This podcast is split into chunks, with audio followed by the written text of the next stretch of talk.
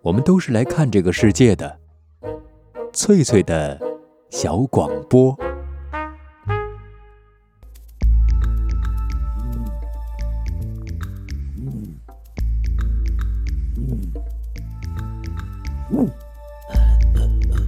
寻访华夏文明，感受自然美景，探索过去的足迹，畅想未来的星空。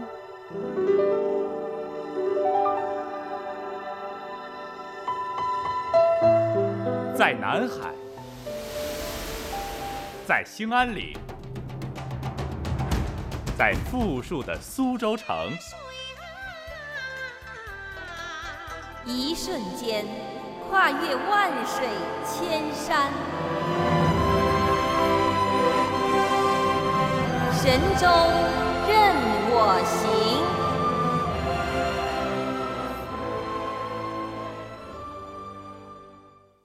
收音机旁的各位好朋友，晚上好，欢迎收听海峡之声广播电台正在直播的旅游节目《神州任我行》，我是您的朋友冯翠，请您每天晚上的18:05到19点锁定中波666或者是837，调频90.6，短波49406115728011590。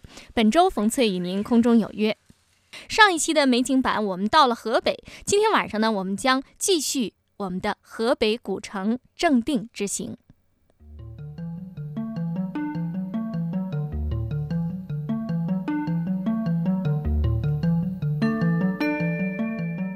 收音机旁的各位好朋友，上期节目我们曾经说到，正定是北京城的南大门，地处要害，历史上曾经和北京、保定并称北方三雄镇。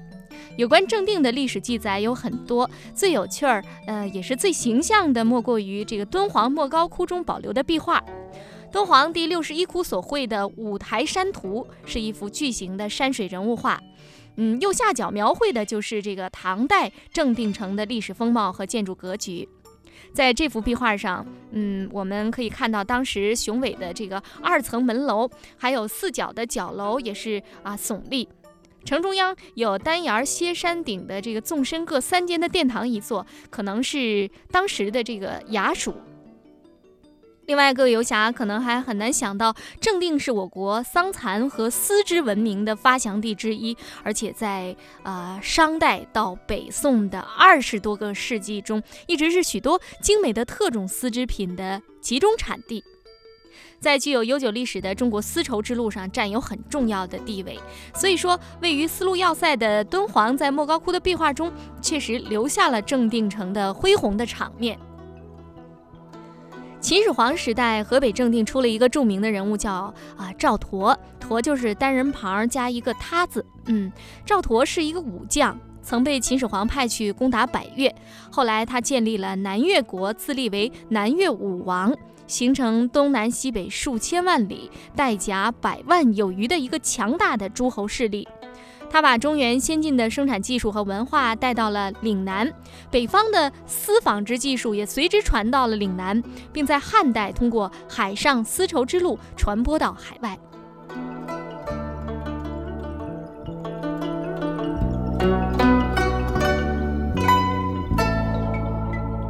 各位游侠，元代是继唐代以后陆上丝绸之路最繁盛的时期之一，河北正定成为大都，也就是今天北京南面最重要的丝纺织品生产和贸易中心。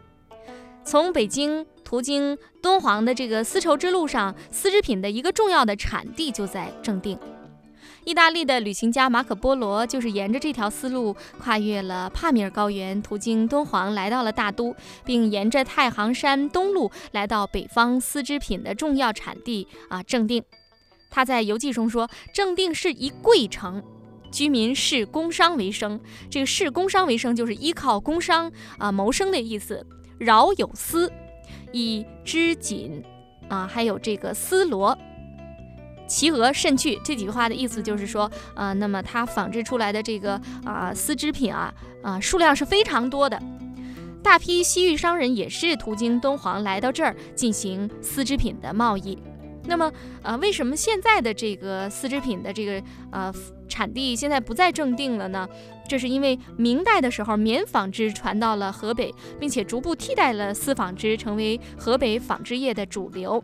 曾经创造过中国丝纺织辉煌文明的河北，在接受新文明的同时，也失去了在丝路上的一个显赫的地位。正定大量的丝织工匠向南迁移，河北中部的丝纺业也就逐渐的让位于江浙一带了。收音机旁的各位好朋友，我们了解了这段历史，我相信您再去就是游历这座古城，就更能懂得古城的内在韵味。我们正定城墙的始建年代呢是北周时期，初建的时候呢是一座石城，周长15华里。到了唐榜佑元年，这个滹沱河水泛滥，水涨灌城，石城倒塌。于是呢，复建了一土城，周长呢扩建为20华里。到了明代，真定府动用库银6万余两，征派所辖州县的民工历时是6年的时间，将土城呢扩建一砖城，并且呢将城墙的周长呢扩建为24华里。我们现在所看到的这个正定城墙呢，便是明代遗物。但是由于历代变迁，现在正定城墙呢，成了高矮不齐的这残垣断壁。为了使我们正定城墙呢恢复当日雄姿，正定县人民政府呢投资是400万元，恢复了南城门、城门楼以及两侧城墙各50米。我们现在所在的这个城门呢，就是南城门。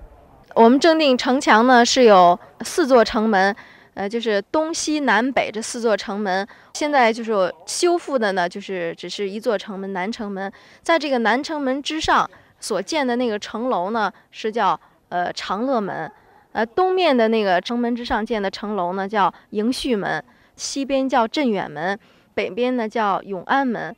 说到城墙呢，就是我们都会想到这个平遥古城。平遥那个古城墙呢，它是被列为这个世界历史文化遗产的。就是说它保存的非常完整，也是明代的遗存。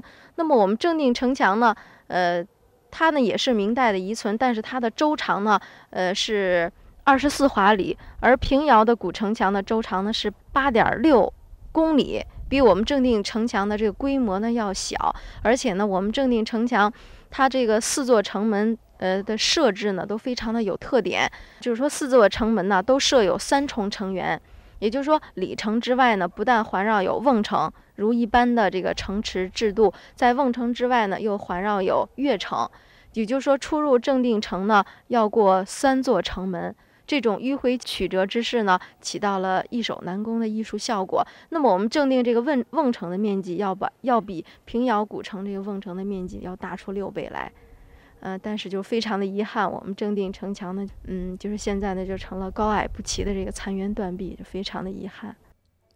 收音机旁的各位游侠，刚才我们听导游小姐给我们介绍了正定城墙的有关情况，那么下面我想我们来听一首河北民歌《媳妇走娘家》，稍微休息一下。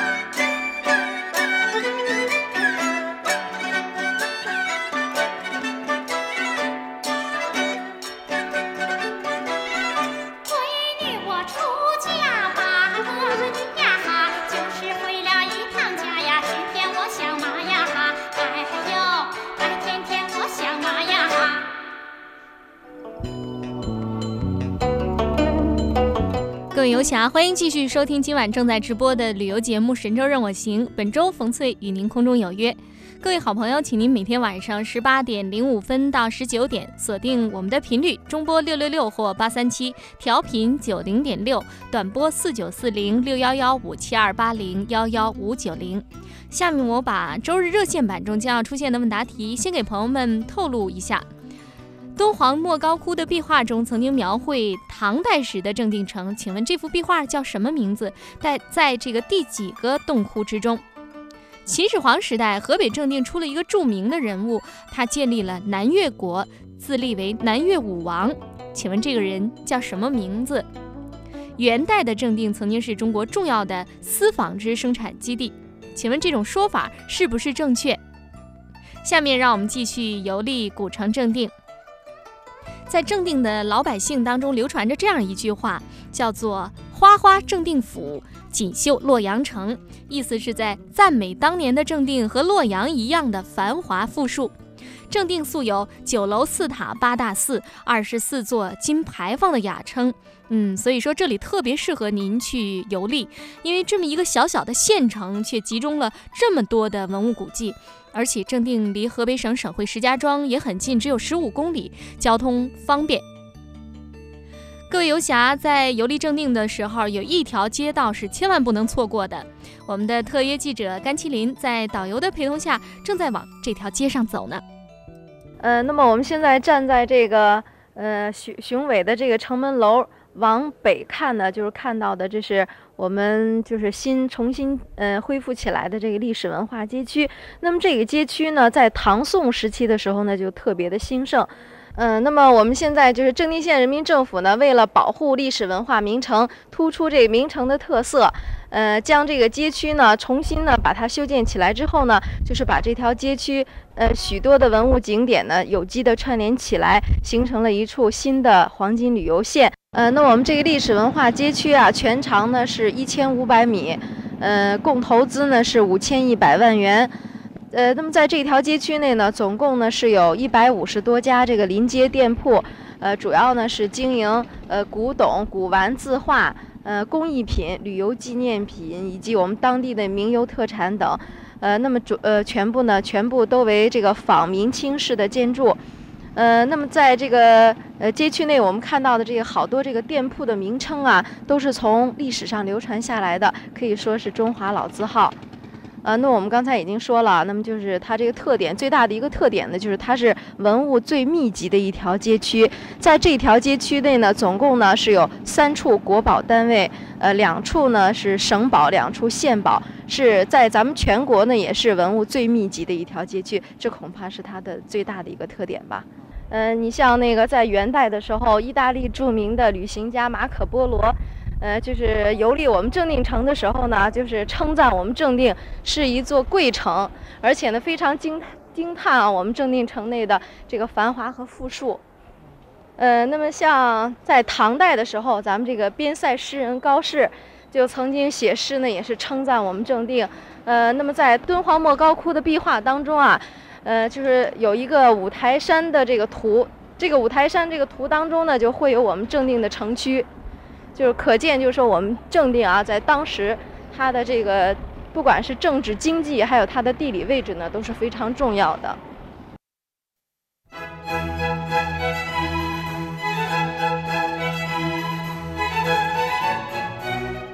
海峡之声广播电台大型旅游节目《神州任我行》，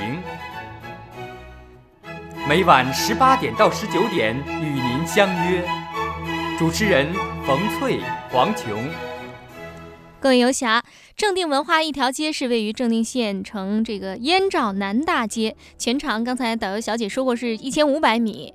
刚才我们了解到，正定文化一条街上的文物古迹是非常集中的，比如说广会寺的华塔，还有临济寺的承灵塔，天宁寺的凌霄塔，另外还有开元寺的须弥塔，所以您一定要在这儿多待一段时间。天宁寺的凌霄塔是一座木质结构为主的阁楼式塔，非常的高，而且威武雄壮、粗犷奔放，好像是古城的守护神。稳定塔身的塔心柱式结构在早期木塔中屡见不鲜，但是现在中国现存的实物呢，却仅仅是这么一例。临济寺的承灵塔造型非常的简洁，颇具清灵之气。他是这个佛教临济宗的创始人唐代高僧义玄禅师的舍利塔，所以被视为临济宗的发祥地，那么也因此吸引着海内外的佛教信徒。开元寺是研究唐代佛教寺院布局的典型实例，寺内须弥塔朴实无华，颇具唐风，恰似老成持重的长者，而且寺内的钟楼是我国现存唯一的唐代钟楼，极具历史文化和艺术价值。广惠寺的华塔一说到这个塔，我就想多说几句啊。它又叫多宝塔，是一座砖塔，但是这个塔的造型太独特了，它是由主塔和附属小塔构成的。主塔底层四角各建了一座六角形的亭状的小塔，小塔环抱着主塔，高低错落，主次相依。塔的第四层交错彩塑了像菩萨呀、力士，还有各种楼台亭阁的形象，做工非常精巧。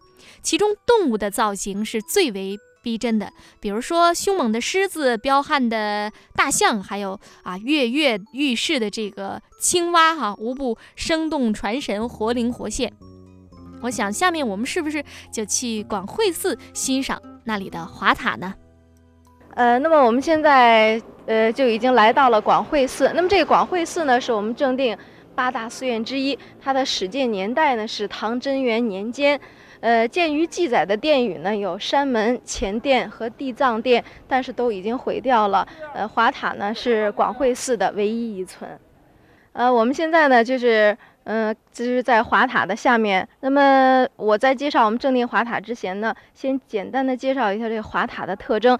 华塔的主要特征呢，就是在塔身的上半部呢装饰以各种繁复的花饰，远远的望去呢，就是像一只巨大的花束，因此呢被称作花塔。历史上呢，直到宋辽金时期呢，才真正形成花塔这种类型。到了元代以后呢，逐渐濒于绝迹，有如昙花一现。据调查，在咱们国内呢，华塔总共呢，是有10几处，而我们正定花塔呢，是其中雕饰最为精美、造型最为独特的一座。那么我们正定的华塔，它的高度呢有33米。主塔呢是分为4层，耸立正中。四边呢各建一六角形的单层小塔，与主塔相连。并且呢将主塔的1至2层呢环抱其中。这种造型呢对稳定塔身呢是非常有利的。那我们看一下这个主塔的第四层，它呢是整个华塔的精华所在。那么在这上面呢有用砖泥雕塑而成的这个力士、佛、菩萨还有狮像等等形象。那么它的做法呢是先用砖砌出内胎，略加克制，再用泥土呢精心塑绘而成。但是呢，历经这个1000年的沧桑我们正定这个华塔呢，就是残损非常的严重。在解放初期的时候呢，它这四边的这个六角形的单层小塔呢，仅存基址，而且主塔呢，雕塑脱落，并且呢，向东南方向倾斜，有随时倒塌的危险。在1990年的时候咱们国家文物局呢就批准对它落架重修。重修的工程呢是在1994年正式开工的，到1999年9月份正式竣工，总共耗资呢是220万元。那我们现在看到这个华塔呢，就是重现了当日的风姿。那么我们可以看到它的造型呢是非常的精美，它的价值呢在古建界呢早被这个公认它的价值。在1961年的时候，咱们国务院呢就第一批公布为全国重点文物保护单位了。接下来呢，我还要介绍一点，就是说我们正定的华塔呢，不仅造型是非常的独特，而且呢还可供人登临跳览。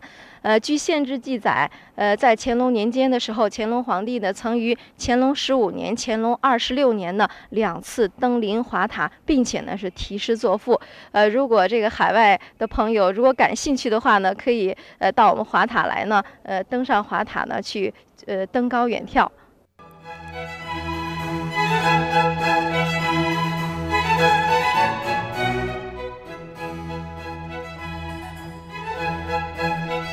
收音机旁的各位游侠，刚才呢，我想这个导游小姐给我们介绍了广惠寺中的非常造型独特的华塔。那么，我觉得不论是到哪里去玩哈，那个当地的风味小吃对所有的人都是很有吸引力的。所以现在我们啊，先暂时不去看文物古迹了，先去看看古城有什么好吃的。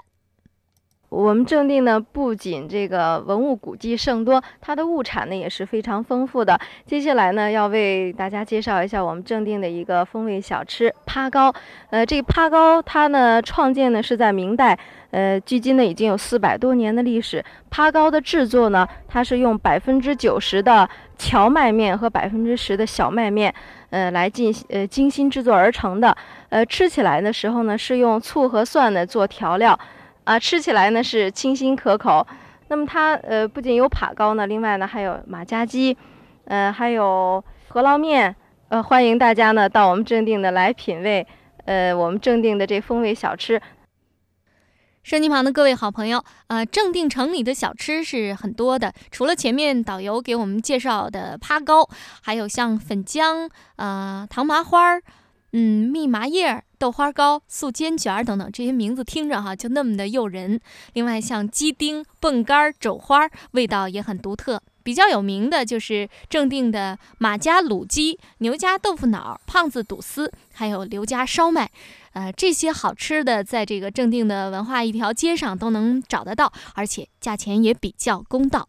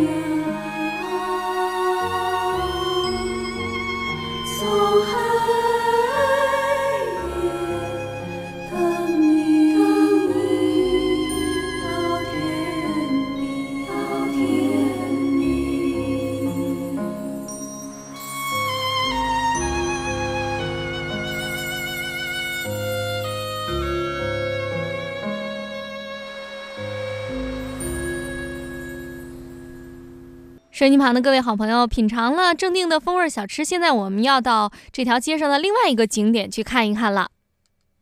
我们现在来到的是我们这条街区内的第2处文物景点，开元寺。那么这个开元寺呢，是我们正定8大寺庙当中其中的一座，也是我们正定最为古老的一座寺院。它的始建年代呢是北魏兴和2年，距今呢已经有1400多年的历史。但是它的出名是静观寺，到了隋朝的时候呢改为谢惠寺，那么到了唐代的时候呢，是唐玄宗下令在天下各州郡建一大寺，并且呢以开元为寺号，因此呢这个寺院呢更名为开元寺。那么据寺内碑文记载开元寺在鼎盛时期的时候呢，共有这个大小的殿阁呢是10几座，是一座规模严谨、布局可观的古刹。那么现在呢仅存砖塔、钟楼、天王殿还有法传殿遗址。好，我们现在看到的就是我们这思源的天王殿了。这天王殿呢，它是在民国11年的时候改建为天王殿的。原来呢，应该是这个殿内的毗卢阁，在1983年的时候呢，进行过重修。那么在天王殿的这个西边方向呢，我们看到的这座塔呢是须弥塔。因为它的塔身呢全部为青砖砌筑，因此呢，正定百姓呢又俗称它为砖塔。那么在我们正定的一些古籍当中呢，称作这座塔呢为雁塔。说到雁塔，大家自然会想到，非常有名的这西安的大小雁塔。的确，它们的外形呢是非常的相像，都为正方形的这个方形塔。但是我们这座塔的始建年代呢，比西安的大小雁塔呢要早几十年的时间。那么我们看完这个雁塔之后呢，我们看一下这个与须弥塔遥相对应的这个钟楼。它呢，平面呢呈正方形。据咱们古建筑专家齐英涛、梁思成、罗哲文都断定它为这个晚唐时期的建筑。这个钟楼呢，不仅是河北省最早的一座古建筑，也是咱们国内唯一的一座唐代钟楼。在1988年的时候呢，这钟楼呢晋升为全国重点文物保护单位。好，我们去这钟楼内看一下。在钟楼内呢，悬挂的这一口钟呢，是一口唐代的铜钟。它的高度是2.9米，口径1.56米，厚度呢是15公分。那么这一口钟呢是造型古朴，声音呢非常的洪亮。据这个史书记载啊，敲这个钟呢，它的钟声呢能够声传20多里地。那么在古代呢，有这样的一句话：南有寒山，北有开元。说到寒山呢，大家都知道是在这个苏州的寒山寺，我们对它是非常的熟悉，就是因为唐代诗人张继的那首《枫桥夜泊》啊，他最后的2句话呢是“姑苏城外寒山寺，夜半钟声到客船”。因为张继的这首诗呢，而使这寒山寺呢是家喻户晓，而对我们开元寺呢却鲜为人知了。但是这个寒山寺它所悬挂的那口钟呢，已经不是唐代的原物了。那么那口钟是在明代的时候重新铸造的，而我们在开元寺的这口钟呢，仍然是唐代的原物，是非常珍贵的。这口铜钟下，对应的部位呢有这么一个圆形的一个井，那么这口井呢，它呢是起一个钟声呢，能够传播更远这样的一种作用。哎，你好，这位大姐，你从哪里来的？我就是这儿的。就这里啊。嗯。看了这个大钟有什么感受？呀，我觉得这个钟挺大的哈，这是古代留下来的，这是表现他们古代劳动人民的智慧吧，是吧？创造这么大钟真不容易，现代人造起来也不是那么简单的。各位游侠，这就是我们在开元寺中了解到的一些历史背景、一些历史知识哈，而且我们还听到了正宗的这个河北正定人的口音哈。那么从他的这个谈话当中，我们可以想象当地的这民风民情肯定是特别的淳朴啊。我就特别喜欢刚才的这位大婶的这个声音哈，还有她的那个话语，显得那么的就是淳朴有意思。那么在这个开元寺中，您还可以看到一种非常少见的珍贵的文物，叫做赑屃。这2个字都非常的奇怪，这个赑字啊是3个宝贝的贝，上面一个贝，底下2个贝，那看来确实是很珍贵啊，3个宝贝。那个屃呢是一个这个尸体的尸字哈，狮字头，下面还是一个贝字，那么这2个字加在一块儿呢是带了4个贝字。什么是赑屃呢？据说是传说中的一种动物，长得就像龟一样。其实我们在参观文物古迹的时候，经常能看到它，一般都是驮着一块大石碑。那么因为它在传说中是力大无穷的，所以过去大石碑的基座通常都雕成这个赑屃的形状。正定城中出土的这个巨大的赑屃，长是 8.4 米，宽是 3.2 米，高呢 2.6 米，重107吨。我们可以想象它有多大啊！有关专家是初步考证，这个赑屃是后唐遗物，距今大概有1200多年了，是研究我国后唐到五代时期历史的一个重大的发现，具有很高的文物价值，也是国内罕见的艺术珍品。那么现在这个文物就被珍藏在开元寺中。有关这个巨大的赑屃，还有它背上的被打碎的石碑啊，它的石碑为什么被打碎了呢？而且和这个赑屃还不是埋在一块儿，离它有一段的距离。那么当时是有一段非常复杂的历史背景。我们现在看到这个碧玺呢，并不是我们这个开元寺的原物，它是在2000年4月的时候，真定县第9建筑公司在我们真定县的府前街，挖这个地槽的时候呢，在距地面2米深的地方呢发现的。出土地点呢，地处这个居民的生活区以及商业区。并且呢，场地狭小，不利于这文物的保护。为了使这一珍贵的文物呢得到更好的保护和开发利用，同年8月12日将这大碧玺呢移至开元寺呢进行异地保护。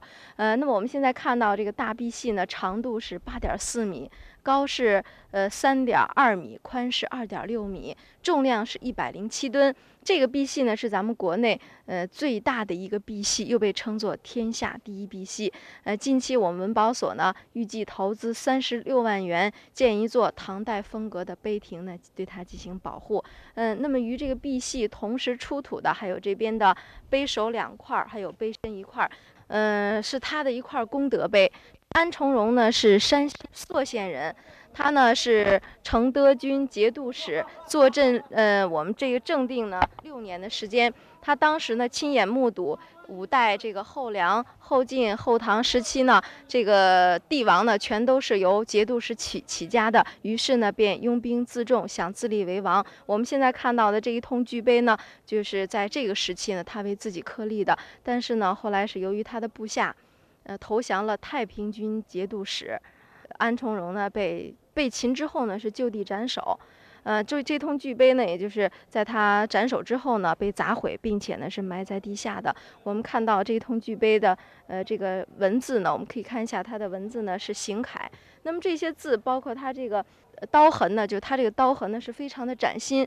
我们可以看出来，这通巨碑呢，就是刚刻立不久之后呢，被砸毁并且掩埋到地下的。这通巨碑的出土呢，对研究五代时期的这个书法呢，提供了珍贵的实物资料。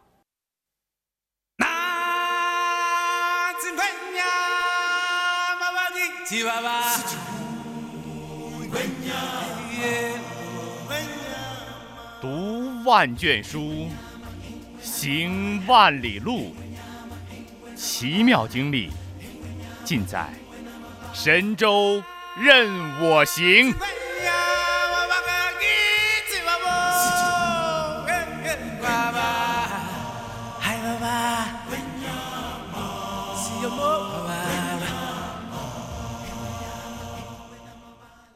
各位游侠，我发现在游历这个文物古迹的时候啊，经常会发现一些很有意思的一些历史背景、历史故事。我觉得这也是旅行的一种快乐哈。那么不知道您有没有看过一个动画片叫《聪明的一休》？我说到这个动画片呢，其实是想说这样的一个场面，就是当这个弟子向这个师傅问一些问题的时候啊，这师傅一般都不回答他，而是冲他大叫一声，或者是给他当头来一板子。那么据说这种方式这种很奇特的方式呢，是出自这个佛家禅宗的临济宗。这是怎么回事呢？我们还是来听导游小姐给我们做相关的介绍。那么我们现在来到的是我们这个街区内的第3处文物景点临济寺。这临济寺呢是佛教临济宗的发祥地。那这临济宗呢，它对中国的影响是非常大的。这个临济宗呢是禅宗的一个分支。这禅宗呢是总共呢是分为5家，禅宗对中国的影响非常的大。但是这禅宗所分的这5家当中啊，只有临济宗对中国的影响呢是最大，甚至呢现在在东南亚地区呢，好多的佛教国家呢都是信奉这个临济宗的。那么说到临济宗呢，我们要介绍一下这个临济宗的创始人这义玄禅师。这义玄呢，他呢就是创造了一套非常独特的教学方法，就是对初学者所提的问题，不做正面回答，或者是棒打，或者是大喝一声，而使初学者顿悟。成语当头棒喝呢，就是由此而来的。我们现在在临济寺内看到的这座成灵塔呢，就是义玄禅师的舍利塔。那么这座塔呢，在2001年6月25日的时候，由国务院晋升为这个全国重点文物保护单位的。收听旁的各位好朋友，欢迎继续收听今晚的直播旅游节目《神州任我行》。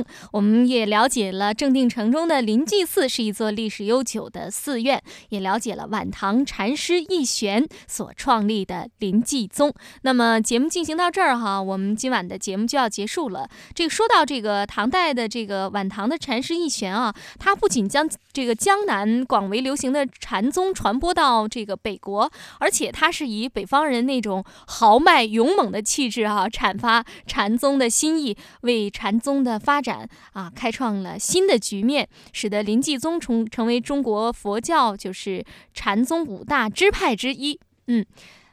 今晚的神州任我行节目到这儿就要结束了。那么本周的嘉宾版要请的是一位河北人，而且他对当地的民风民情是非常非常的熟悉，所以各位好朋友您千万不要错过。感谢收音旁的各位好朋友收听本期的这个美景版。那么祝您有一个愉快的夜晚，我是主持人冯翠，我们嘉宾版见。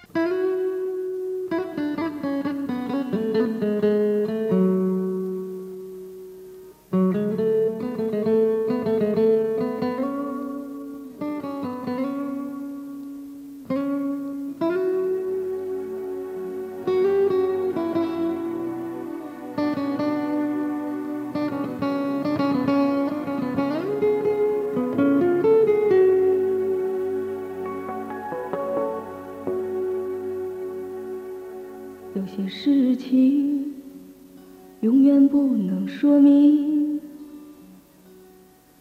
只能遥远地望着身旁的你。阳光灿烂的日子，我太寒冷，就让我在你眼里沉沉睡去。有些季节早已飘出了记忆，烛光和香烟帮我刻心曲，小心翼翼地照顾爱情，却让言语打碎了我的情绪。就在那雨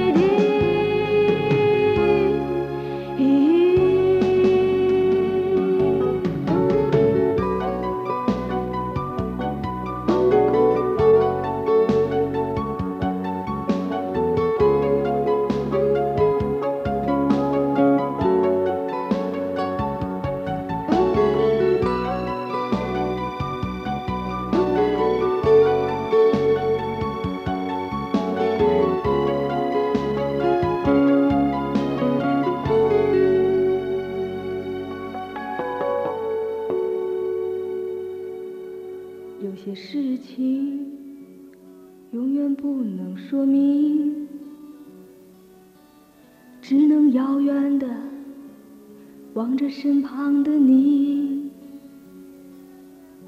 阳光灿烂的日子，我太寒冷，